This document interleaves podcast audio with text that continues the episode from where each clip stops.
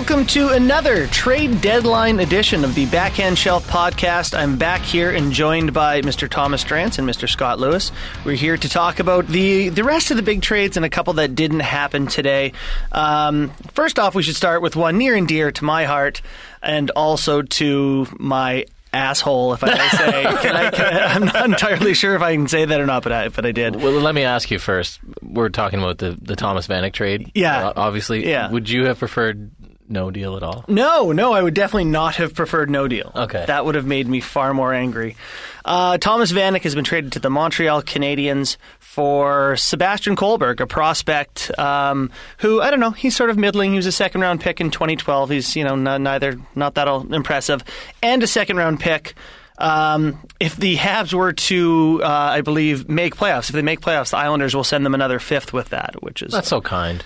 I mean, I just cannot fathom what happened from Matt Moulson. The start of the year, the Islanders have Matt Moulson. He is a coveted asset. They trade him for Thomas Vanek, and they move with it a first and a second. And then, so they're hoping this year. They know they can't trade Vanek. He says he, or sorry, they they can't re-sign him. They know they have to trade him, and it comes down to three fifteen when we find out they've traded him for fuck all. they can't. get- Someone tell me what happened. Just tell me what happened. I'd love to hear the phone conversation between Bergevin and Garth Snow because I assume it went like, "Here's my final offer. I'm going to count backwards from 60." Yeah. it's 258 unless you have better than nothing. Take it. Do you think you start sending out like mass panic emails, like with 29 GM's emails on it at like 250? Just like, come on, someone's going to give me a second in a prospect, right? Ah, like uh, from where it started, I'm sure at one point in this whole thing, I bet there's a team out there right now going, three days ago, we offered him a first, uh, a third, and this, you know, second liner or something like that. I'm sure there's someone There's got to there. be some story like that where someone was like, "We we offered this pick, like a first round pick, and you pick from this crop of players." What about pick. what about this uh, concept? Maybe Pittsburgh wanted uh, Kesler, and they had Vanek as a bas- backup plan, and so they're waiting on the Kesler thing, and it falls through at. 255 and somewhere in the midst of that Gar Snow was like well I can't wait on these guys forever I have to do something uh, and it was just a panic trade Does that make you feel better? I don't know I'm trying to justify this On some on some level, I do think that you know, with the exception of what the Rangers paid for Martin Martin St. Louis, there was no general manager paying what we've come to expect from deadline deals. There was no Peter Forsberg for Upshall of first, and you know. Uh, another really good prospect. Like there was no Yeah. deal like that. Um, and you know, so you saw a guy like Kesler who wasn't on an expiring deal stay put, and you saw the rental players like Matt Moulson and Thomas Vanek go for you know Torrey Mitchell and a second rounder and uh, and you know a similar return on Vanek. So you know it d- did seem to me like this was an austere deadline in a way you know that we haven't really seen from a deadline in a few years. Maybe maybe um, you know, maybe at least five. So I, I do sort of wonder if it was just like maybe with the cap being at 64.3 uh, and some of the issues that teams had there. I just wonder if there was sort of a pervasive conservatism throughout the league, and and you know that might have been part of the reason that the Islanders got stiffed. Uh, you know, significantly on, on this Vanek. Same deal. price paid for Ales Hemsky and Marcelo. Is it? Is it Oh, and Marcel Gotch, Gotch? or, yeah. uh, Marcel Gotch is awesome. yeah, he's great. I, I, Yeah. I love that pickup for I, Pittsburgh. Marcel Gotch is an instant upgrade over centerpiece of the Ryan Kesler trade, Brandon Summers. Yes. Yeah. He's an instant upgrade. I, I just feel like back in the day there wasn't uh, the internet and all these TV channels, and I feel like you could always find some GM who was like, rentals cost this. I don't think there were people out there who think that. Um, you know, when you say so and so is asking for this preposterous package for a player, I think people have learned that that's not a reality. And if I'm a GM, and I know this is something Brian Burks talked about, I would make the move two, three, four days in advance and let people know, like, hey, I'm making the move today.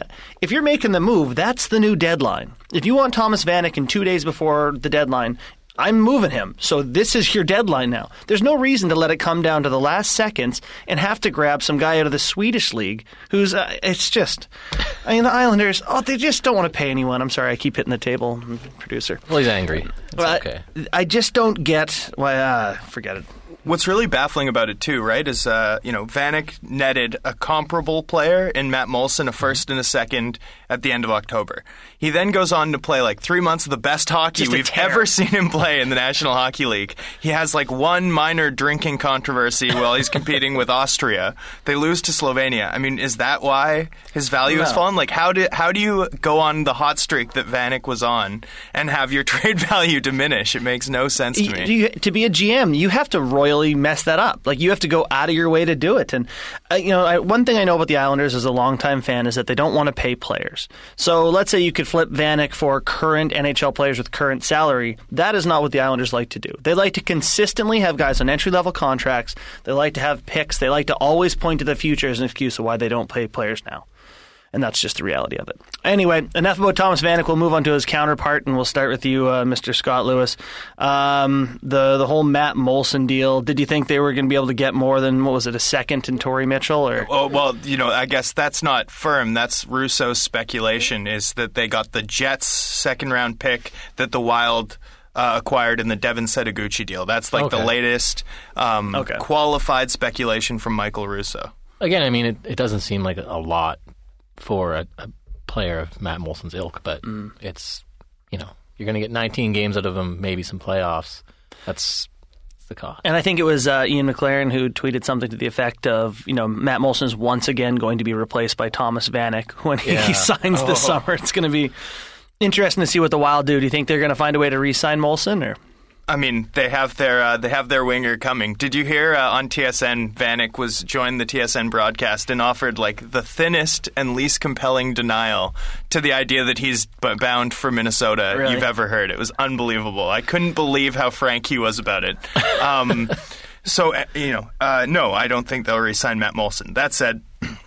We're talking about a relatively good team, 25th in the league in goals per game. Matt Moulson helps them in- immediately. And, you know, I mean, essentially he's probably going to be taking who? Nino Niederreiter, who's better suited to being a third line forward at this point, or Dany Heatley's minutes.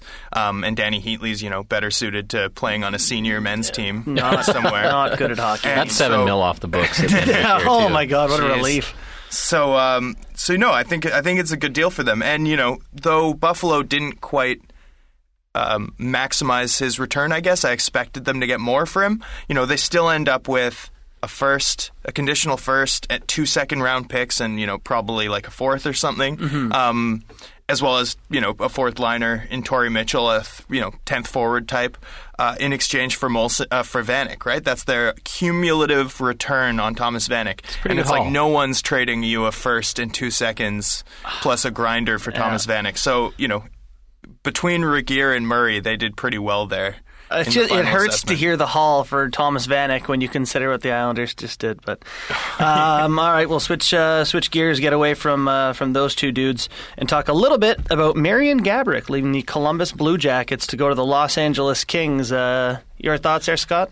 I think it was one of those moves where everyone at the time thought that that was a a cap space clearing move, Yeah. and that there was something coming. Maybe they were in on Vanek or maybe in on Moulson, and it just the chips never really fell. I mean, they pulled in Nick Schultz to be to be a third pairing or seventh defenseman later in the day. Yeah. Um, but uh, I mean, at the root of it, Marian Gaborik hasn't really produced for Columbus since they acquired him.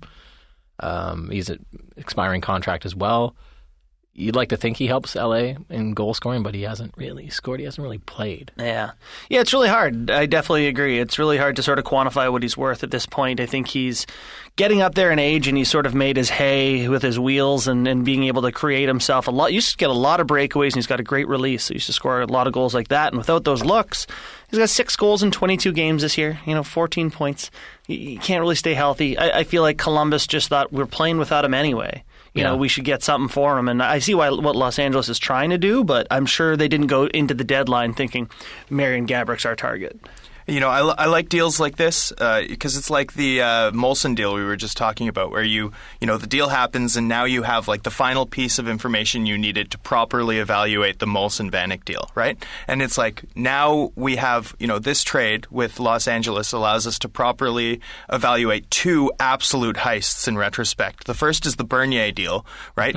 Um, basically, now it seems that the LA Kings traded Jonathan Bernier for a Marian Gaborik rental, which is laughable and retrospect. Yeah. Um, but maybe even worse, maybe even worse is uh, the Columbus Blue Jackets turned Derek Dorsett, who's you know a relatively useful fourth liner, Derek Brassard, who's legitimately good, and uh, and that John Moore kid, who's played extremely well for Vigneault in New York, um, into Matt Frattin.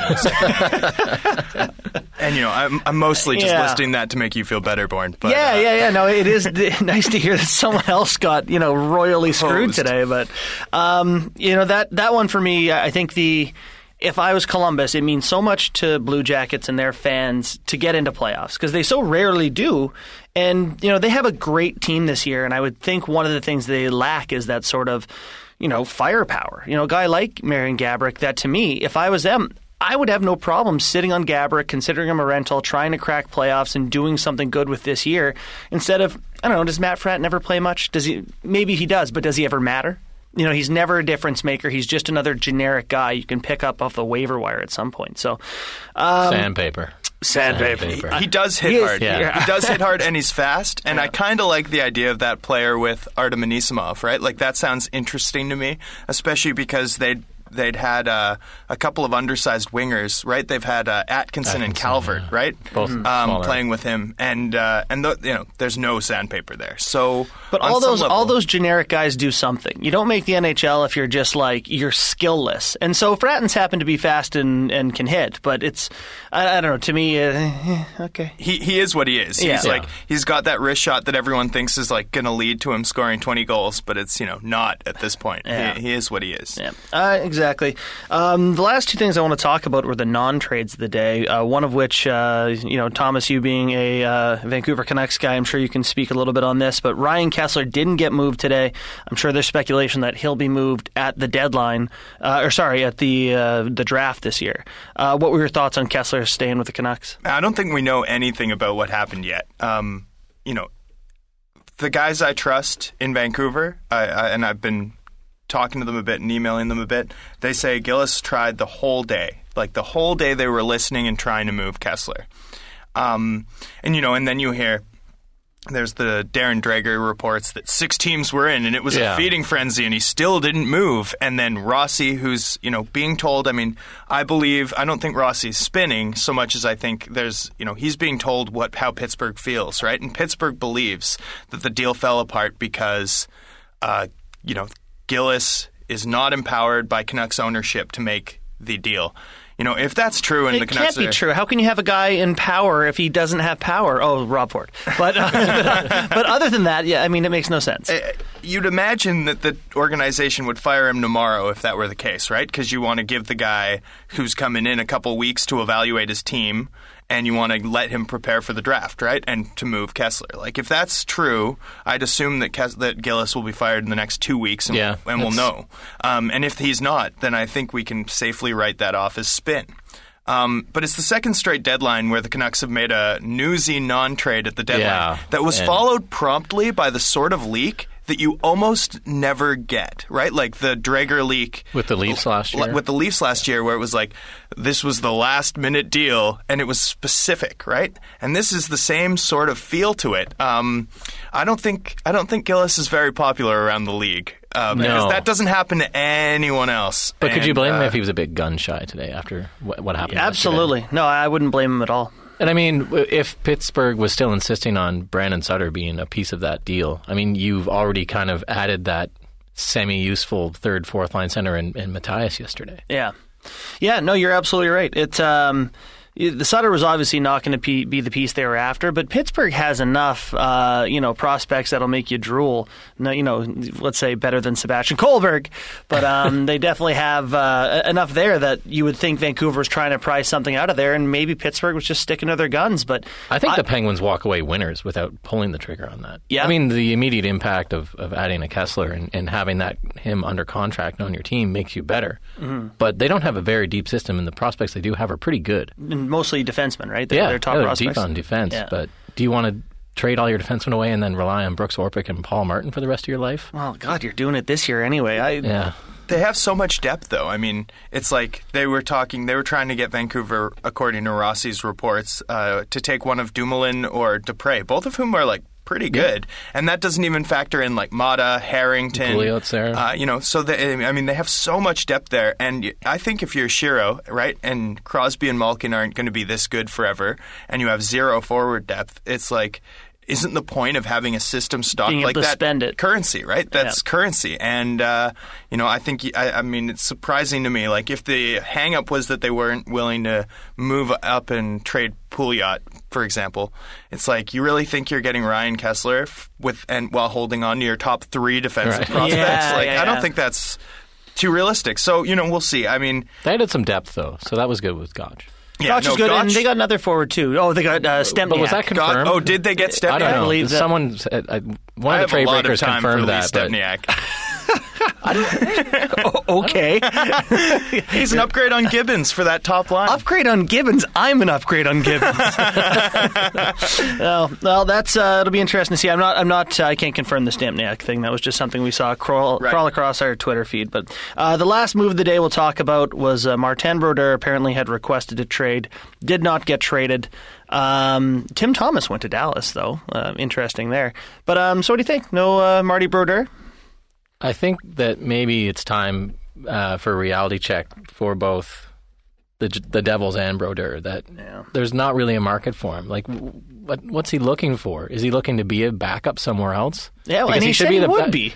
So he if he's he willing, be, to, but I mean, for the Devils, it's like you can't expect to get anything for this guy at this point. His his save percentage is eight nine nine. I mean, I don't see what teams out there. And I, I will say, I said to someone, uh, I forget, I think Daniel Wagner today. If I'm looking at my team and I'm a legitimate uh, contending team, and I'm say uh, Pittsburgh or Chicago, Chicago, I've got Antti Raanta as my backup. If Corey Crawford isn't great, and he's to be honest, he's not great. If he falls apart in playoffs, I don't want.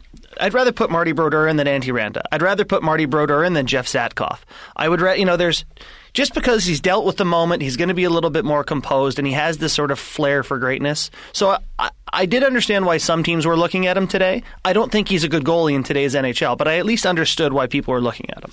But I mean, what what happens when you get Lou on the phone? Like, what's he asking for for Brodeur? Because That's- the reality is, it's like a late pick, A fourth or something, it's not going to look good you know, to a- the franchise. Not even a prospect, like a, a body. yeah. No, it would look bad. I think if they yeah, moved him. Brodeur traded for future consideration. Oh yeah, it's, just, it's a terrible, it's a fly. PR nightmare. Yeah. Yeah. Well, I think that uh, that'll do it for today. Um, that has been our trade deadline coverage. You can check out everything on uh, back at uh, thescore.com slash NHL as the backhand shelf blog. And also we have a beta site. Just, you know, you'll find it. So thank you for listening, and we will talk to you again next week. Hey, if you got something to say, send us an email. Backhandshelf at thescore.com.